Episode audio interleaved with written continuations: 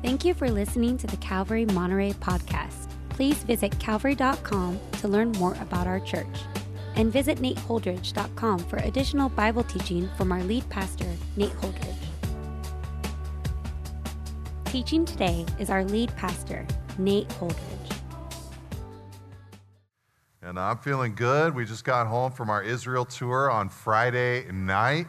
And it was a huge blessing to be in the Holy Land and touring and really, I think, in a sense, watching the Bible come alive and connecting the various points of Scripture together through our time there. We had a great group, and we're abundantly blessed. We started out our time, our 10 days there in Israel, in the northern region of Israel, up in the region of the Galilee, where 2/3 of Matthew, Mark, Luke, and John occurred. So it was great to be able to just get a sense for what that time was like. You know, the lake hasn't changed a whole lot since the time of Jesus. It's still the same lake. So you're able to really get a sense for what it would have been like for Jesus to be traversing that area, conducting his ministry. And we got to see some beautiful sights, some sites I hadn't been to or that they had not yet discovered from the last time I was there almost 15 years ago. So it was a great blessing to be there in the north. And then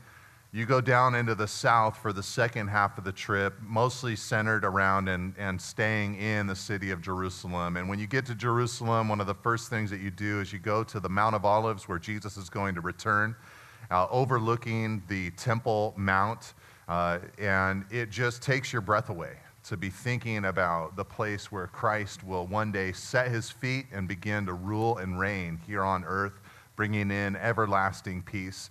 And for the rest of the time, you're mostly in Jerusalem and down in that region, and it was just a powerful time together. Like I said, the Bible just kind of coming together during that stretch. And you're always given a guide when you go to Israel, someone who really knows the lay of the land, is able to explain each site that you're at. And the two times I've gone previously, though my guides were incredible, they weren't believers, but this time we were blessed with having an incredible guide who was a Messianic Jew, a believer in Jesus. So he really made my job easy because there were so many sites. I was like, well, I don't need to say anything anymore because he just knew his stuff and he was able to share the New Testament perspective as well.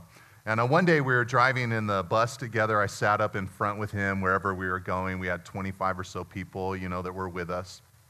And we were driving along, and I was sharing with him, his name was Ares. And I said, Ares, while I'm here in Israel, at home we record our online church service on Thursdays, but we'll still be here in Israel during our normal recording slot. So our guys at home sent me here with a little bit of gear so that I could just record a real lo-fi, janky hotel room version of the teaching for this coming weekend. I said, but, we're here in Israel. If there's any kind of quiet, peaceful, scenic spot in Jerusalem that I could break away from the group and just record the teaching on my own, let me know. And I told him, I said, we're in Nehemiah chapter 9. It happens in Jerusalem where Ezra and the people read the Bible for a while, and then they pray this big prayer to God. And he looked at me and he said, well, would you like to teach it where that happened? So our group got together and we had a church service on the southern steps of Jerusalem where Ezra had read this passage to the people and they prayed, where the day of Pentecost most likely occurred, where thousands of believers got baptized, where Jesus walked into Jerusalem as both a child and as a grown man leading his disciples. And it was a real surreal moment for us. So we asked Ares, we've been going through Nehemiah and we've had someone from the congregation reading the passage of Scripture for us. And so we asked Ares to be our Scripture reader for this weekend. And so we have that part of the video. I'll teach the passage to you live, but we have the video of him reading the Scripture. English is his second language, so there were some times he struggled a little bit. He's reading from a translation that's different than ours, so just try to follow along, but I will say this, he's crushed all the Jewish names better than anyone else that's done the reading. So pay attention to the screen, and then I'll come back up and teach you from Nehemiah chapter 9. Nehemiah 9. Nehemiah 9. Now on the 24th day of this month, the children of Israel were assembled with fasting in sackcloth and with dust on their heads. Then those of the Israelite lineage separated themselves from all foreigners, and they stood and confessed their sins and the iniquities of their fathers. And they stood up in their place and read from the book of the law of the Lord of the God for the fourth of the day. And for another fourth they confessed and worshipped the Lord their God. Then Jeshua, Bani, Kadmiel, Shebaniah, Eboni, Serabiah, Bani, and Chanani stood on the stairs of the Levites and cried out with a loud voice to the Lord their God. And the Levites, Jeshua, Kadmiel, Bani, Hashabaniah, Sherebiah, Hodiah, Shebaniah, and Petaliah, said, "Stand up and bless the Lord your God forever and ever. Blessed be your glorious name, which is exalted above all blessing and praise. You alone are the Lord. You have made heaven, the heaven of heavens with all their hosts, the earth and everything on it, the seas and all that is in them. And you preserve them all. The host of heaven worships you. You are the Lord God who chose Abraham and brought him out of Ur of the Kasdim and gave him the name Abraham. You found his heart faithful before you and made a covenant with him to give the land of the Canaanites, the Hittites, the Amorites, the Perizzites, the Jebusites, and the Girgashites. To give it to the descendants, you have performed your words, for you are righteous. You saw the affliction of our fathers in Egypt. You heard their cry by the Red Sea. You showed signs and wonders against Pharaoh, against all his servants, and against all the people of his land. For you knew that they acted proudly against them, so you made a name for yourself as it is this day. And you divided the sea before them, so that they went through the midst of the sea on the dry land. And their persecutors you threw into the deep, as a stone into the mighty water. Moreover, you led them by day with a cloudy pillar, and by night with a pillar of fire, to give them light on the road which they should travel. You came down also on Mount Sinai and spoke with them from heaven, and gave them just ordinances and true laws, good statutes and commandments. You made known to them your holy Shabbat, and commanded them precepts, statutes, and laws, by the hand of Moses, your servant. You gave them bread from heaven for their hunger. You brought them water out of the rock for their thirst. You told them to go in to possess the land which you had sworn to give them. But they and your fathers acted proudly, hardened their necks, and did not heed your commandments. They refused to obey, and they were not mindful of your wonders that you did among them. But they hardened their necks. And in their rebellion, they appointed a leader to return to their bondage. But you are God, ready to pardon, gracious and merciful, slow to anger, abundant in kindness, and did not forsake them. Even when they made a molded calf for themselves, you said, "This is your God that brought you out of Egypt," and worked great provocations. Yet in their manifold mercies, you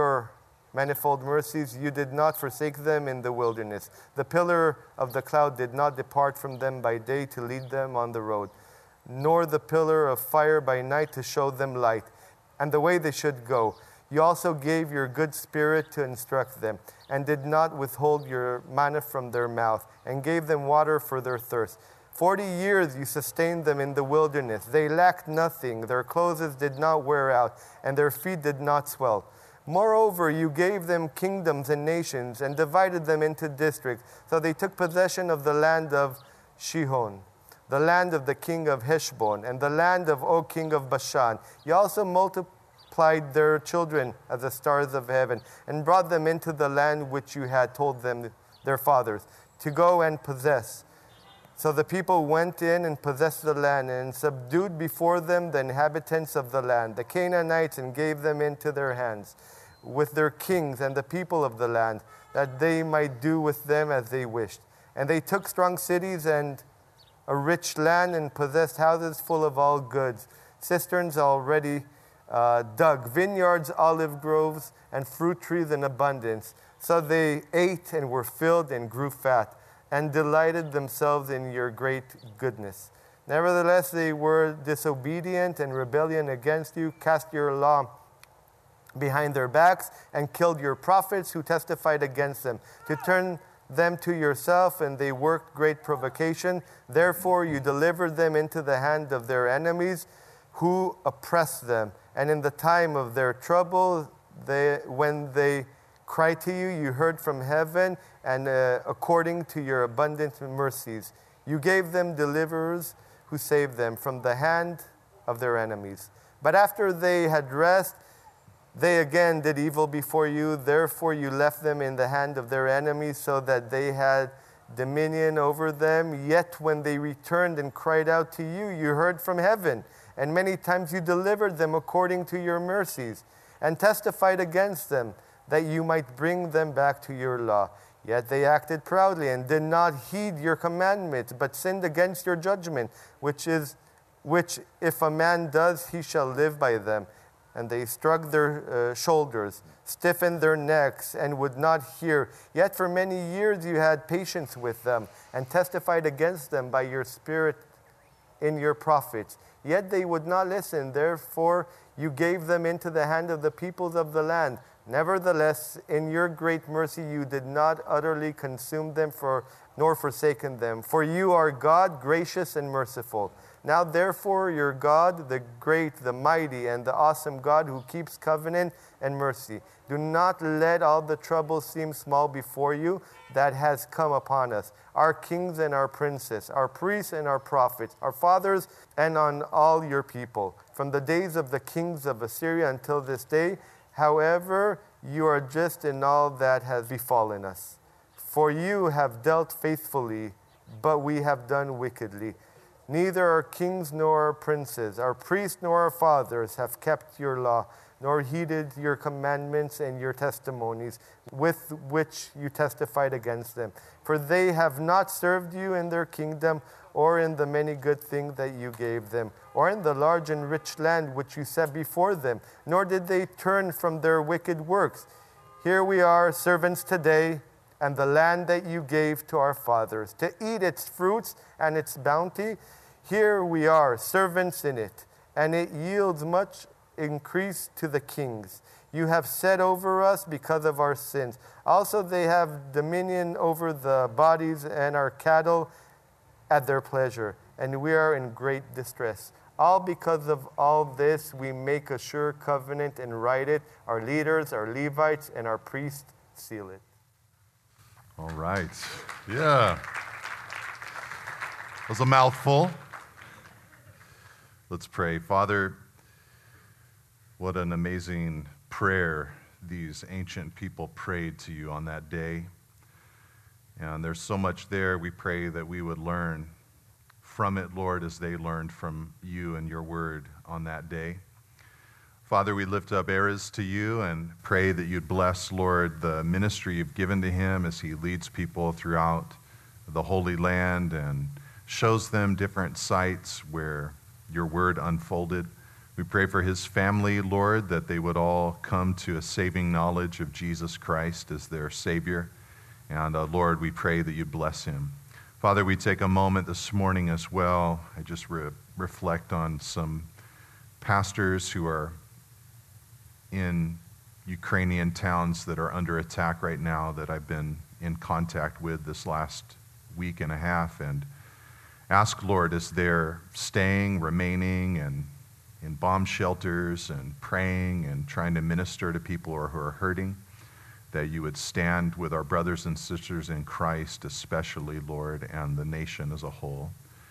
And Father, for those churches that are in other countries surrounding Ukraine that are taking in fellow church members and trying to provide a place of refuge for them, or non-believers as well, we pray, Lord, that you'd use them as a place of comfort and encouragement for people whose lives have been turned upside down in a moment.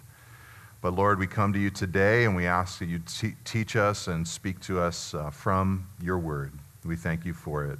In Jesus' name, we pray together. Amen. Well, last time we were in the book of Nehemiah. We were in Nehemiah chapter 8, where Nehemiah, after having built the walls in 52 days and after having repaired the gates of the city, he built something else. He built a wooden platform for a priest scribe named Ezra to stand on so that he could read the Bible to God's people.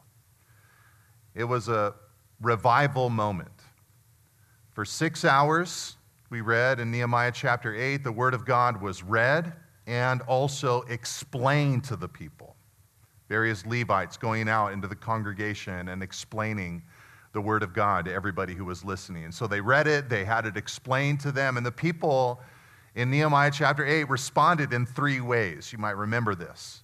The first way that they responded was with sorrow, mourning, because what they read in the Bible was such a far cry from what they were at that time. You know, they'd been reading the law of God, they saw all of these testimonies of who God had made them to be, but they knew that their practical everyday experience was so far different from what they'd read, and so they began to mourn.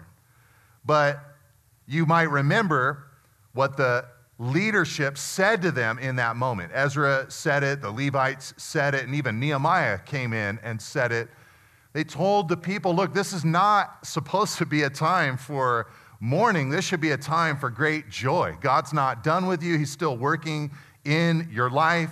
You're here right now in Jerusalem on the Temple Mount. This means that God, he's not finished working in your life. He's not divorced himself from you. And Nehemiah gave that short, brief little speech. He said, today, the joy of the Lord is your strength. So their mourning was replaced with joy. They began celebrating that God was still shaping and moving them. Even though they'd been faithless, God had been faithful and he was still moving in their lives, and they had a lot of joy for that.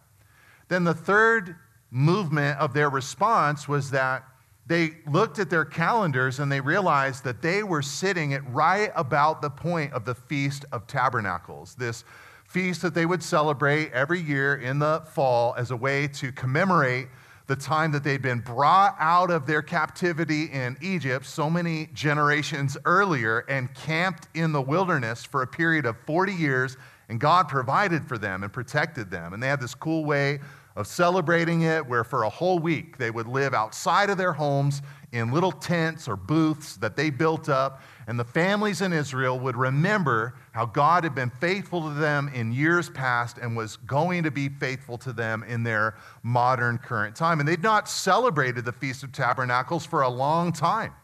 And so their third way of responding after mourning and then having joy was to say, man, we just read about this Feast of Tabernacles. We're at the time the Feast of Tabernacles is supposed to occur. And so they began obeying the Lord and they celebrated that feast. They joyfully partook in what God had designed for them.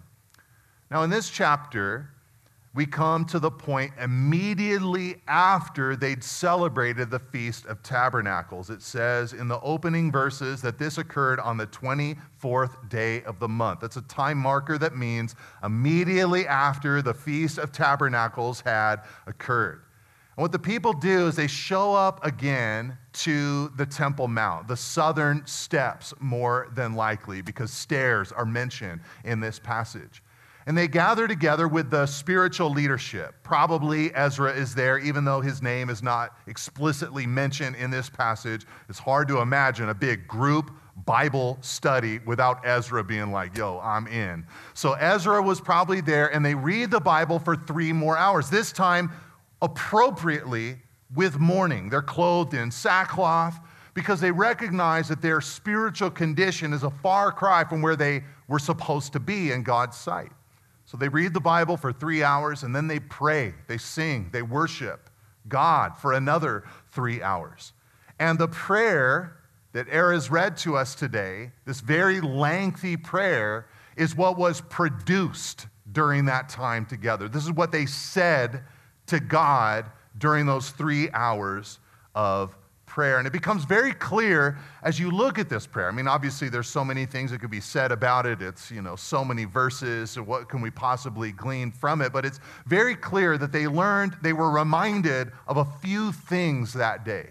God was reminding them of their story as a people.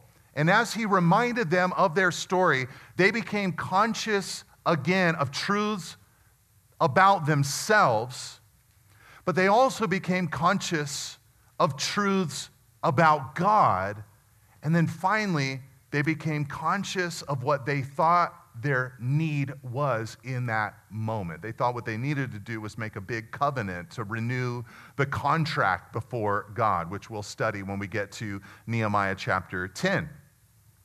But I think that these three elements are all important for us today. As we've been going through the book of Nehemiah, we've been looking at it through the lens of what God did in that era is what God is always doing in the lives of his people. God is always working to renew his people.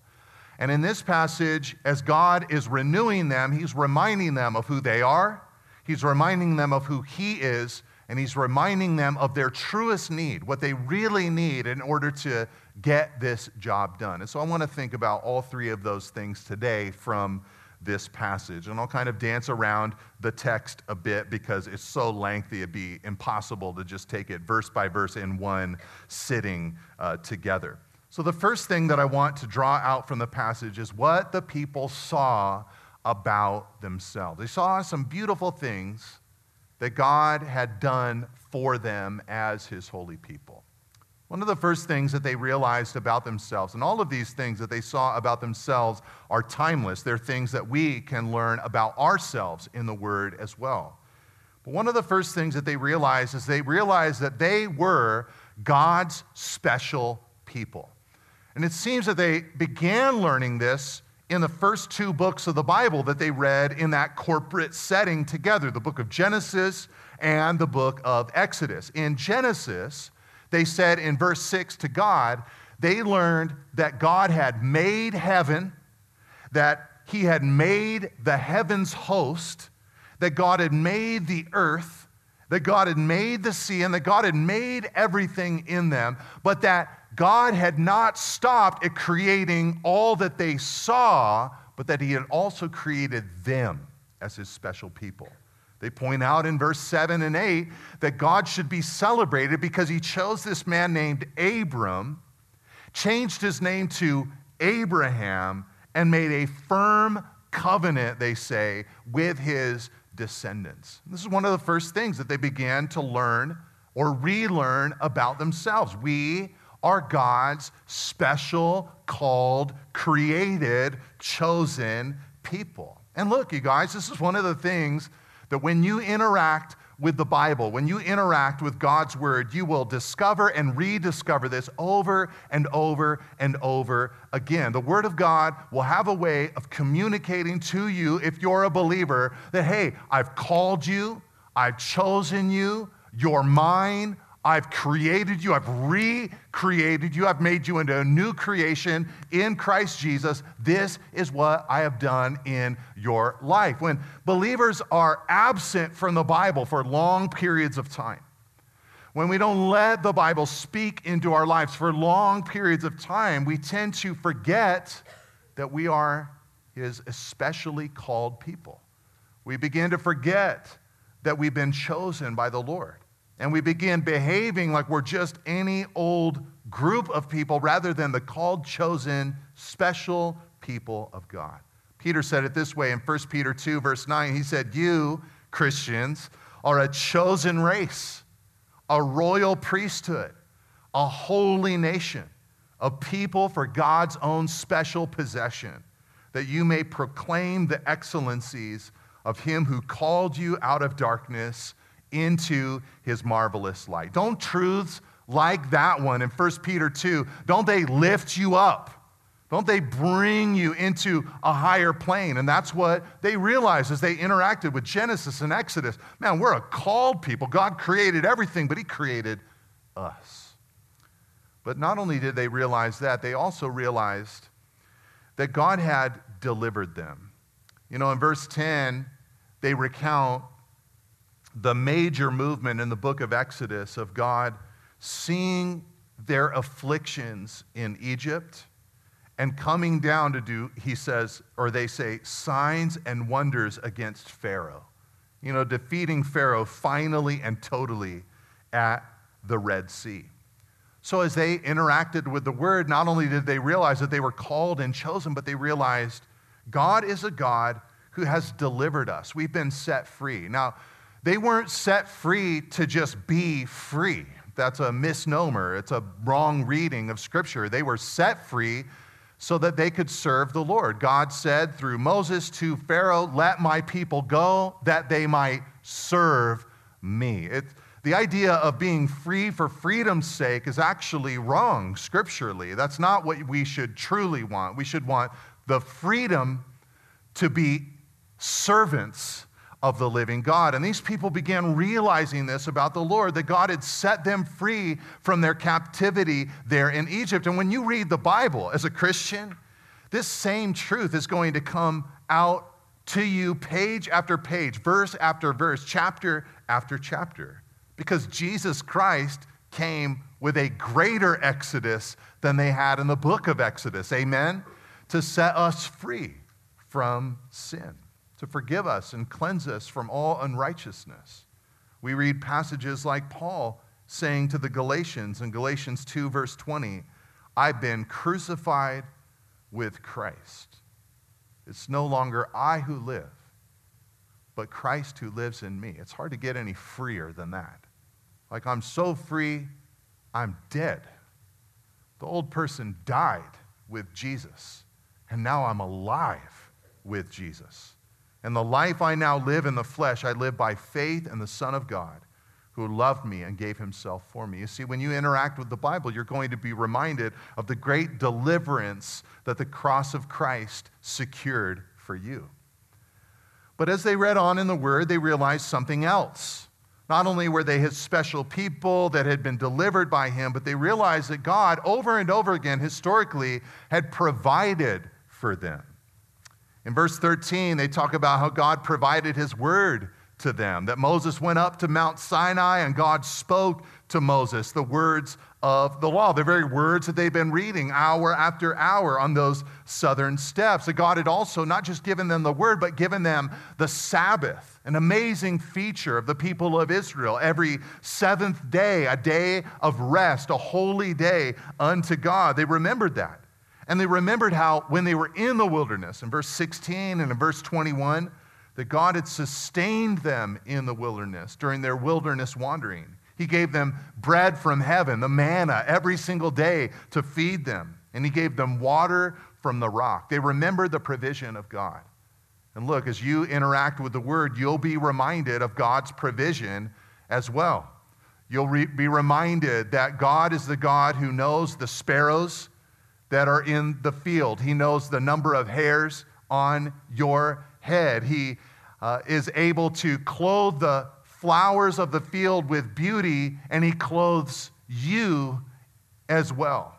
You might remember Jesus' words that if you seek first the kingdom of God and his righteousness, all these things will be added unto you. But these are truths that you'll be reminded of if you go to the well of the word. And that's what these people had done. As they'd interacted with the word, they were reminded God provides for us. I can't tell you how many times in my life there has been some concern. God, will you provide in this way for our church? Will you provide in this way for my family? Will you provide in this way? And as I've gone to the word, I've been reminded that God is a providing God, that God will sustain me, that God will sustain us. As Paul said to the church that financially supported him, "My God will supply every need of yours," he said in Philippians 4:19, "according to his riches and glory in Christ Jesus." When you go to the word, you are reminded with verses like these that God will take care of you. But one other thing they realized about themselves was that they were a people who were victorious. They recalled in verse 16 that they eventually were not only set free from Egypt in the Exodus, but that after wandering for 40 years, they went to the land of Canaan, the land that God had promised the people of Israel. It says in verse 16 that they possessed the land. And that in verse 22, God gave them kingdoms and peoples. He enabled them to take possession, it says. In verse 23, they even recall that before they got to the land of Canaan, the land of promise, God gave them victory over foreign kings, a couple of them named, Sihon and Og. And then once they got into the land, they multiplied. I mean, for a long time, it looked like this nation could not lose a battle. And they remember all those victories that God gave to them. So as they interacted with the word, they were remembering God's victory and God's power. And I think a similar thing happens to us when we go to the well of God's word. We remember the power, the victory of Jesus in our lives. So they remember all these beautiful things. We're chosen by God. God has delivered us from slavery. God provides for us. And he gives us victory. He gives us power in this life. They remembered all these things. But there was something else they also remembered that is scattered throughout the whole prayer. They're like, God, you did all these amazing things in our lives. You have blessed us in all these different ways. We are a victorious, called, chosen, provided for people. But they couldn't help but also see, as they'd read the Bible for hour after hour, that their ancestors, even though they were all these wonderful things, they had also constantly rebelled against God. And they had to be honest about this as they prayed it back to God. They're like, God, this is just what happened. And it happened in two significant moments in their history. First of all, it happened after the Exodus. In verse 16, they say, even after all that victory, even after you brought them out of Egypt, they stiffened their neck and did not obey God's commandments. They appointed a leader in verse 17 to take them back to Egypt. And they even built this golden calf and tried to worship it, tried to say, this is the God who delivered us from our slavery in Egypt. And they remembered that before God. God, this is what our ancestors did. You gave them all this victory, and still they rebelled. But they also rebelled not just after the Exodus, but after the conquests in the land of Canaan. After Joshua's era and the peace and driving out the inhabitants of the land, receiving the land that God had given to them, it says in verse 26 that they knew that their ancestors had cast the law of God behind their back and even killed his prophets, who he sent to warn them about their disobedience. They knew that this cycle happened over and over again, because in verse 28, they say this was repeated many times. And they'd gotten that from the word. As they read the word, they realized, man, our ancestors, even after the Exodus and after the conquest, they rebelled against God over and over and over again. And I think that the people in Nehemiah's day, they were nervous. You see, they had experienced something similar. They had been set free from their captivity to the Babylonians, the Persians, and the Assyrians, and were now back in the promised land.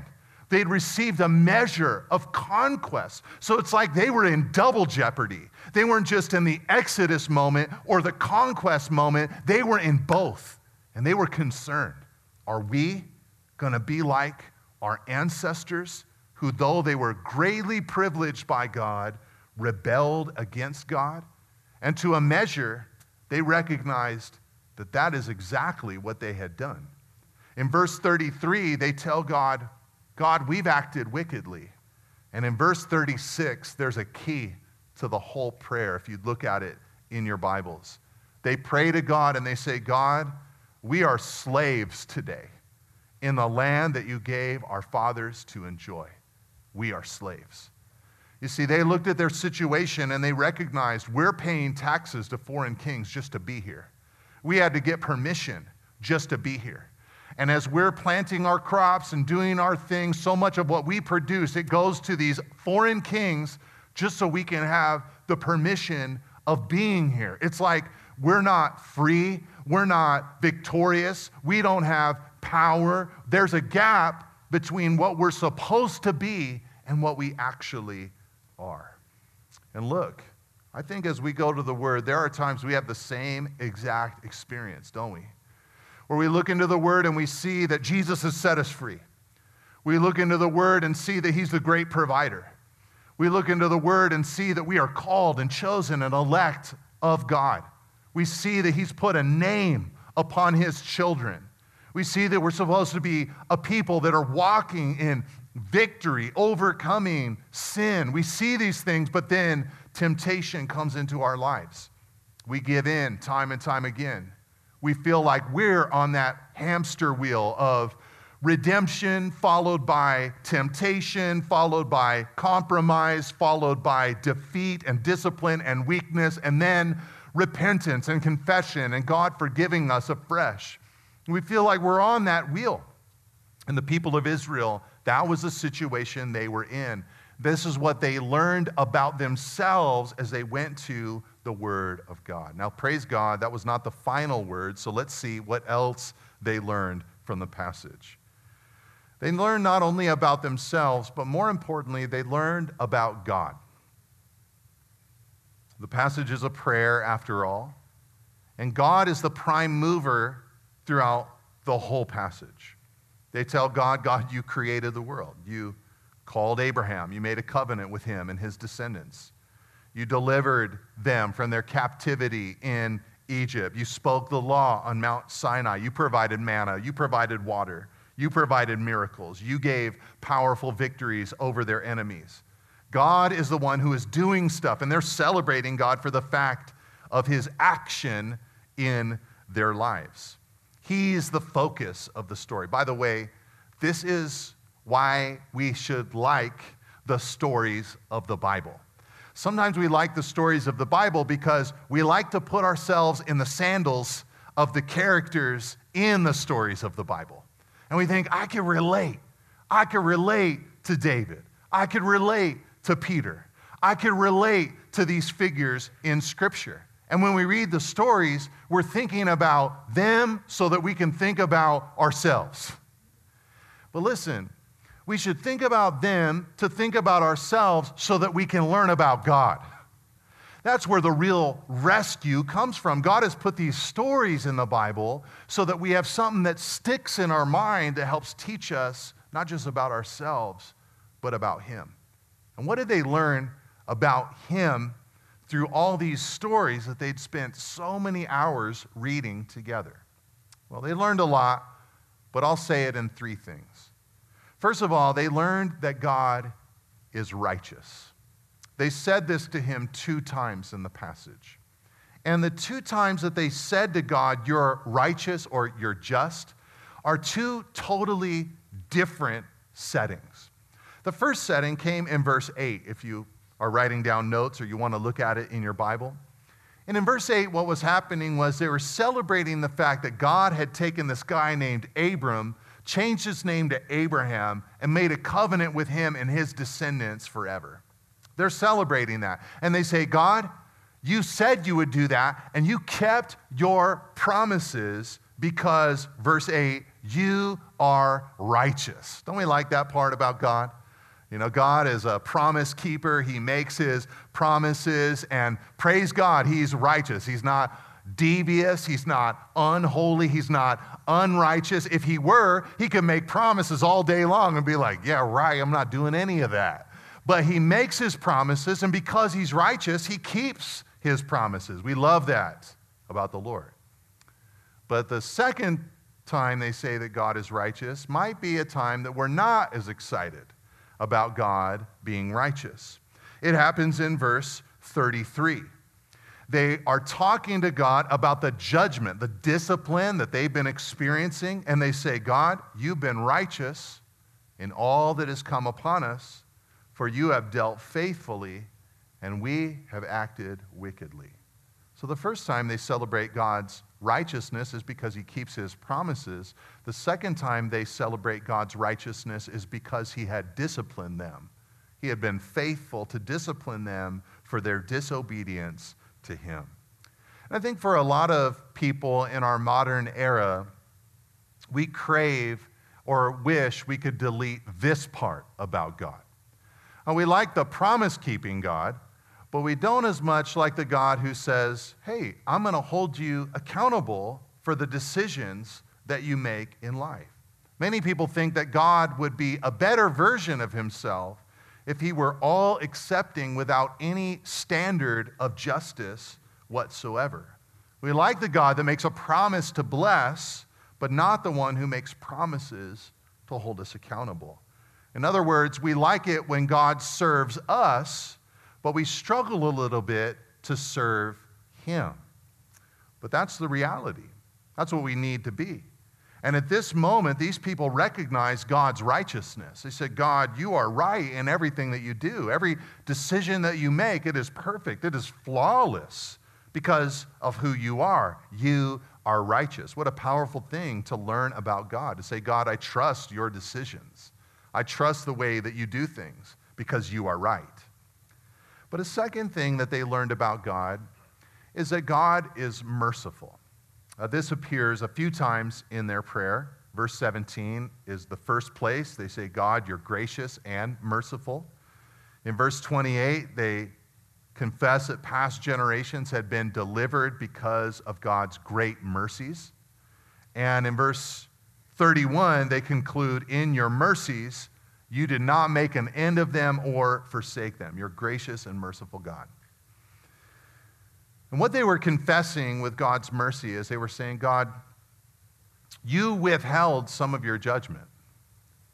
You know, in previous generations, if they had received all of your judgment, we wouldn't be here anymore. But you withheld some of your judgment. You were merciful. Even when their sins were at their worst, God held back from the full weight of his disciplinary hand. God was unwilling, they saw, to divorce himself from them. He still pursued them. This was his mercy. The prophet Hosea is a great example of this merciful part of God's nature.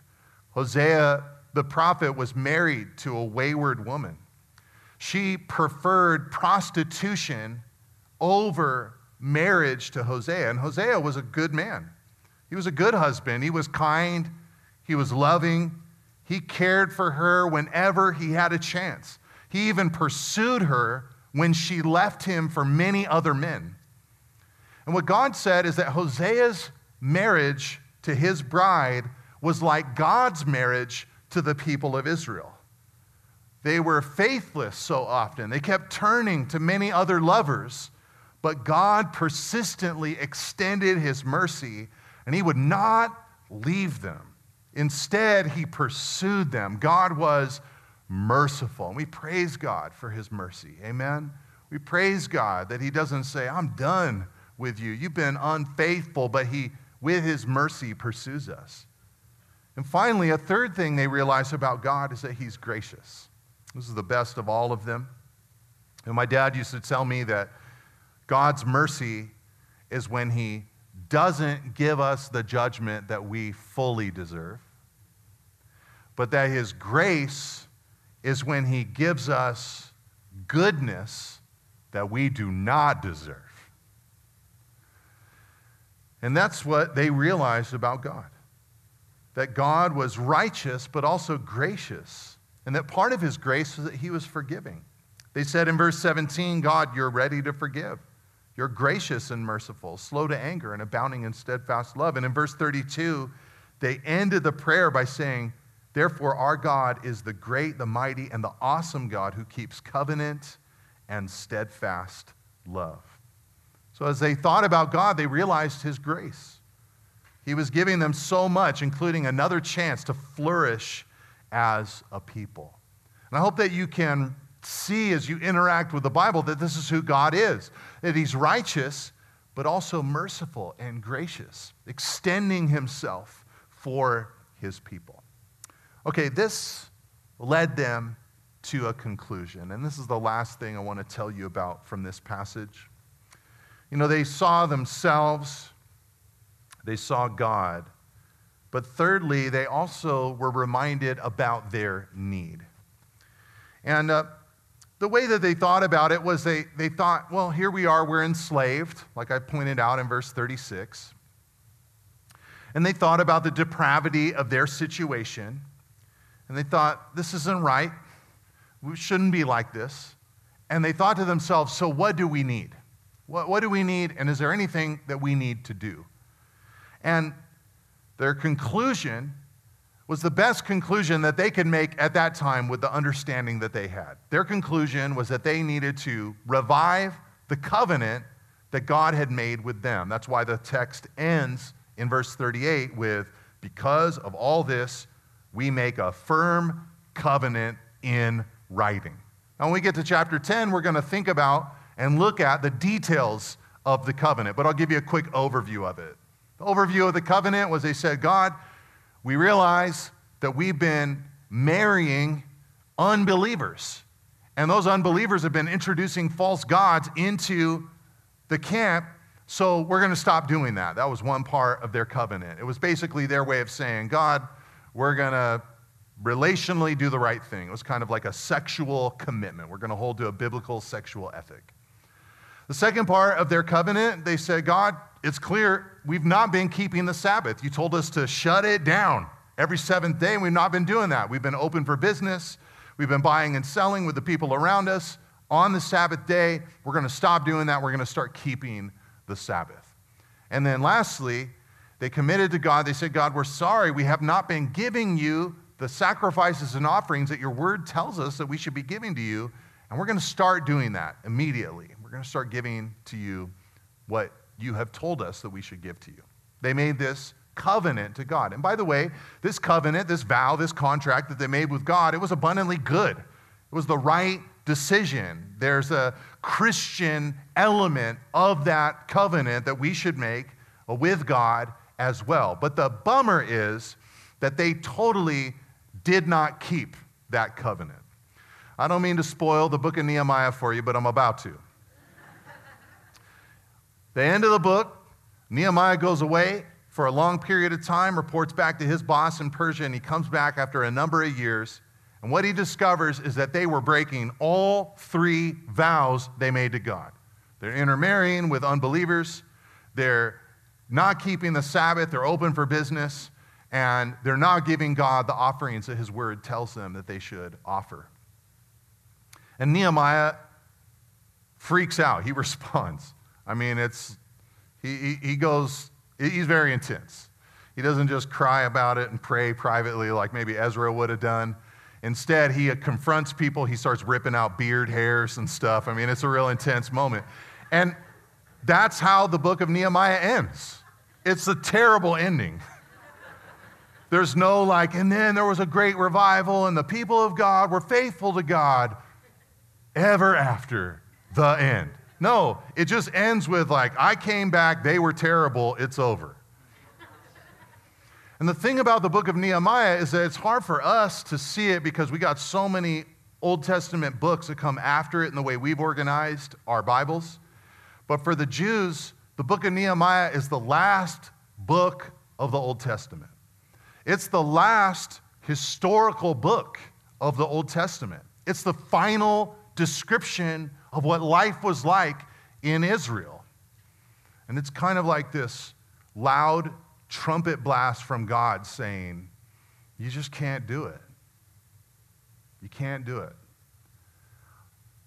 God had told them over and over again through his prophets that they needed something better than just a contract, but that they needed a new covenant, that they could not do what they covenanted to do, but that they needed to be changed from the inside out.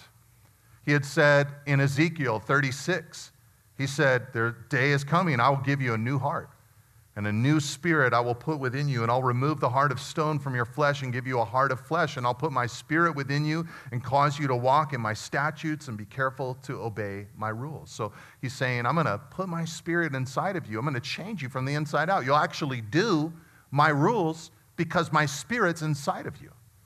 He prophesied something similar in Jeremiah 31. He said, "This is the covenant that I will make with the house of Israel after those days, declares the Lord. I'll put my law inside them, and I will write it on their hearts.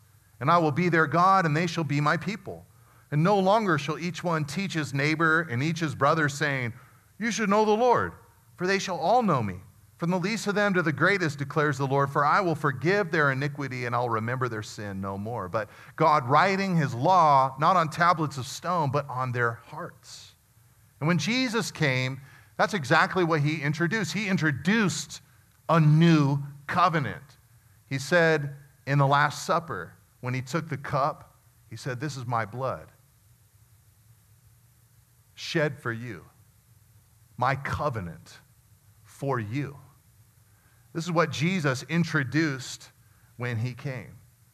And this new covenant is what these people really needed. So what they needed, they really couldn't recognize on that day. But we can recognize it as we look back at their experience. We need something inward, something that changes us from the inside out. As Paul said in 2 Corinthians 5:17, "If anyone is in Christ, he's a new creation. The old is passed away. Behold, the new has come." So listen, when we find ourselves in the Bible or in real life as a called, chosen people for whom God has fought, yet our experiences that we're enslaved to sin, we have to recognize what we're needing is the new covenant. When we find ourselves in the same old spin cycle of sin, discipline, repentance, and renewal, leading again to more sin, we have to get back to a new covenant relationship with God, one where we simply and beautifully abide in Christ, love him, and where he continues to change us, transform us from the inside out. And I'm so pleased to be talking about this morning because it's exactly what Christina and myself want to teach the men and women tonight about how Jesus Christ restores us. He's the one who produces this in our lives because we are now in the new covenant era that these people so desperately needed. Thank you for listening. If you would like more teachings and information about Calvary Monterey, please visit calvary.com. You can also find books, teachings through the Bible, and articles from our lead pastor at nateholdridge.com. Thanks again for tuning in. See you next week.